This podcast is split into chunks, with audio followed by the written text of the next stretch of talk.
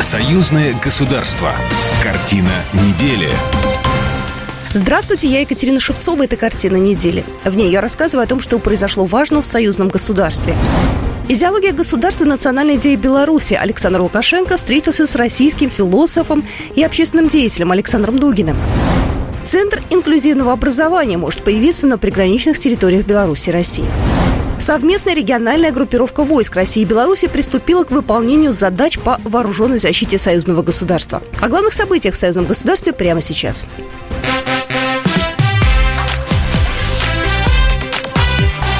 Главное за неделю. Александр Лукашенко на этой неделе встретился с российским философом и общественным деятелем Александром Дугиным, отцом журналистки Дарьи Дугиной, погибшей от рук сотрудников украинских спецслужб.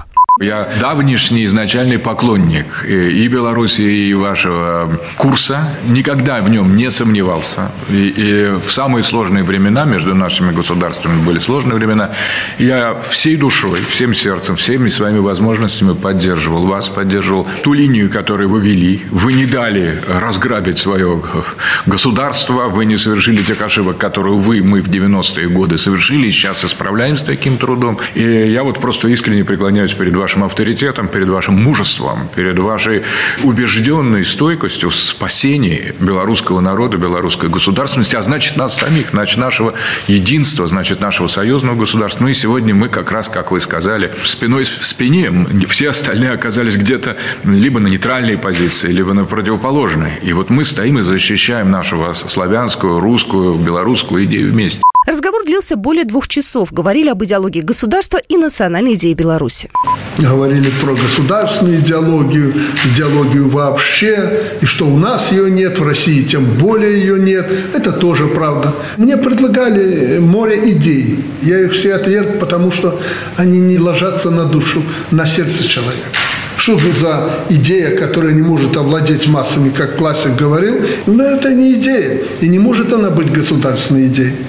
Но пока ничего не родилось, к сожалению. Я и сам пытаюсь что-то сформулировать, но прихожу к выводу, что это невозможно сформулировать, пока тебя не подопрет время, пока не будет того времени, которое не только тебя подтолкнет к созданию государственной идеологии, идей каких-то государственных, пока время тебя не, не заставит ее сформулировать. Вот я уже к этому начинаю приходить и думаю, может, мы зря слишком напрягаемся. Выдумать ее нельзя. Она должна созреть. Александр Лукашенко в разговоре затронул тему единения Беларуси и России в условиях гибридной войны. Когда-то, я помню, грубо скажу, хихикали в России некоторые, я их называю либерасты, э, когда я сказал, что придет время, было года два тому назад сказано, что-то в 19-20 году, когда нам с Путиным придется стоять спиной к спине и отстреливаться. Все думают, ну как это так, что что мы видим сегодня? Именно мы это сегодня видим. Поэтому нам надо держаться друг возле друга. Не надо пытаться э, как-то обойти один другого. Не надо тут чего-то делить типа нашей общей победы в Великой Отечественной войне. Все, понятно, роли э, распределила история давно. По словам Лукашенко, он давно хотел, чтобы Дугин, посетив Минск, понял, чем дышит наша Беларусь, ваша Беларусь. Совместная региональная группировка войск России и Беларуси приступила к выполнению задач по вооруженной защите союзного государства на территории республики. Об этом заявил министр обороны Виктор Хренин в Бресте. По словам министра, войска находятся на боевом дежурстве в усиленном режиме, охраняют государственную границу. Они готовы к возможным провокациям в приграничном регионе. Виктор Хренин напомнит, что в Беларуси принят целый комплекс мер для стратегического сдерживания. Задача войск – продемонстрировать готовность к защите страны от внешней агрессии. Виктор Хренин подчеркнул, что все проводимые мероприятия – лишь реакция на действия оппонентов.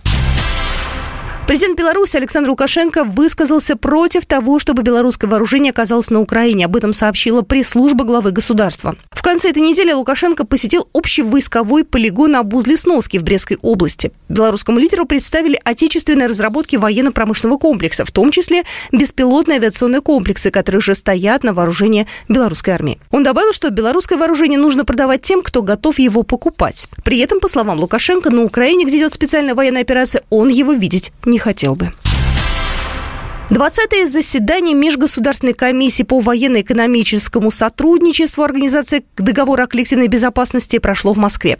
Оно состоялось в рамках деловой программы международной выставки средств обеспечения безопасности государства «Интерполитех-2022» в Международном выставочном центре «Крокус Экспо». На заседании обсудили и согласовали проект соглашения по стандартизации вооружений и военной техники. Об этом сообщил заместитель генерального секретаря УДКБ Валерий Семряков. Я должен сказать, что этот проект решения был отработан белорусской стороной. Сложный документ, международный договор а, подлежит ратификации, поэтому мы очень тщательно над ним работали. И вот сегодня нам удалось уже окончательно его согласовать и будем уносить на рассмотрение наших глав государства, одобрение и подписание. В государствах-участниках ОДКБ сегодня существует определенное различие стандартов по ремонту и модернизации вооружений и техники, отметил Семеряков. Соглашение о стандартизации позволит руководствоваться общими подходами ко всем таким циклам в каждой из стран. А в ноябре в ОДКБ рассмотрит решение о проведении первого конгрессно-выставочного форума. Организация предполагает провести его в следующем году.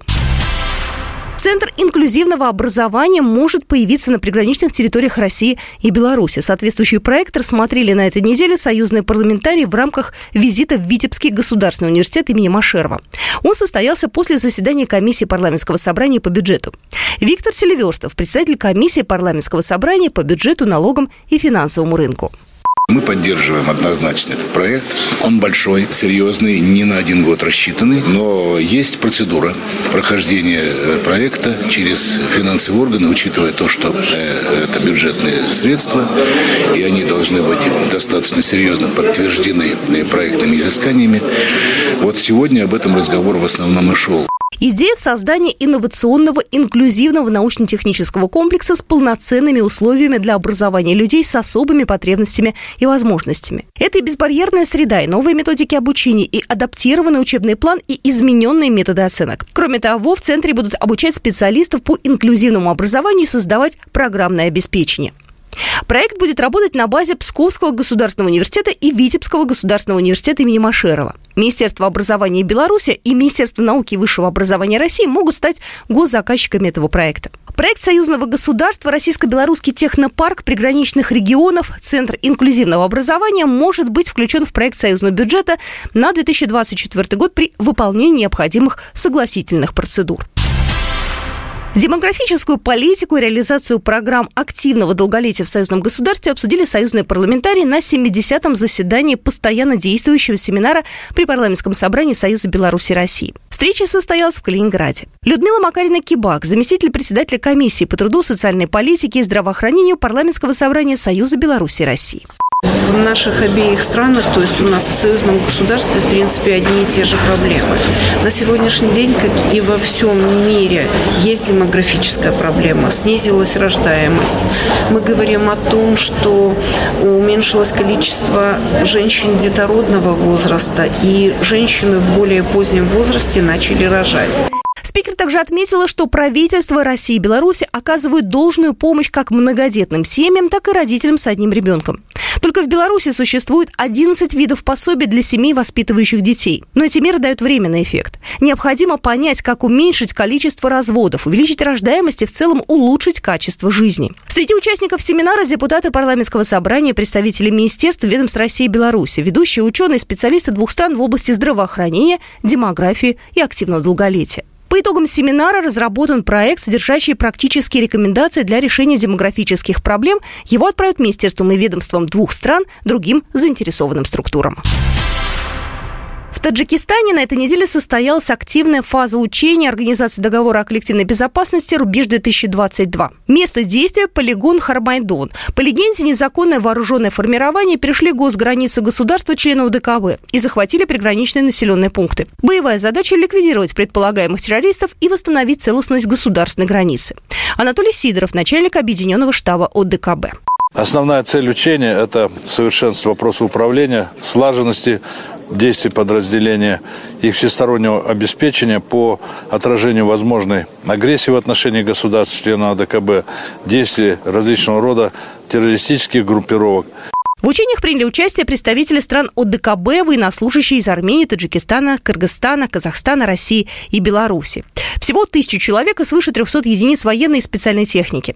Основу российского контингента составляют военнослужащие Центрального военного округа из состава 201 военной базы.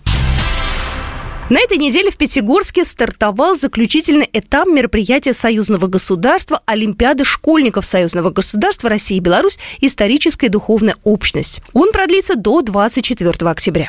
В мероприятии принимает участие представитель комиссии парламентского собрания по культуре, науке и образованию Николай Бурляев. Олимпиада школьников Союзного государства проводится в два этапа – отборочный и заключительный. В отборочном этапе соревнуются в знании русского языка и русской литературы школьники 10-11 классов из областей и регионов Беларуси и России. Победители отборочного этапа объединяются в команды по 6 человек для участия в заключительном этапе. Проведение Олимпиады финансируется из бюджета союзного государства. Планируется, что в заключительном этапе примут участие 120 школьников из России и Беларуси. Беларусь в кратчайшие сроки планирует освоить техническое обслуживание российских самолетов «Сухой Суперджет», заявил на этой неделе вице-премьер республики Анатолий Сивак, выступая на совместном заседании двух палат белорусского парламента, передает агентство «Спутник». Недавно сообщал, что Минский завод гражданской авиации номер 407 планирует производить комплектующие к российским самолетам «Сухой Суперджет-100» и МС-21. Сейчас на предприятии ремонтируются Ту-134, Як-40, Як-42 и Як-52.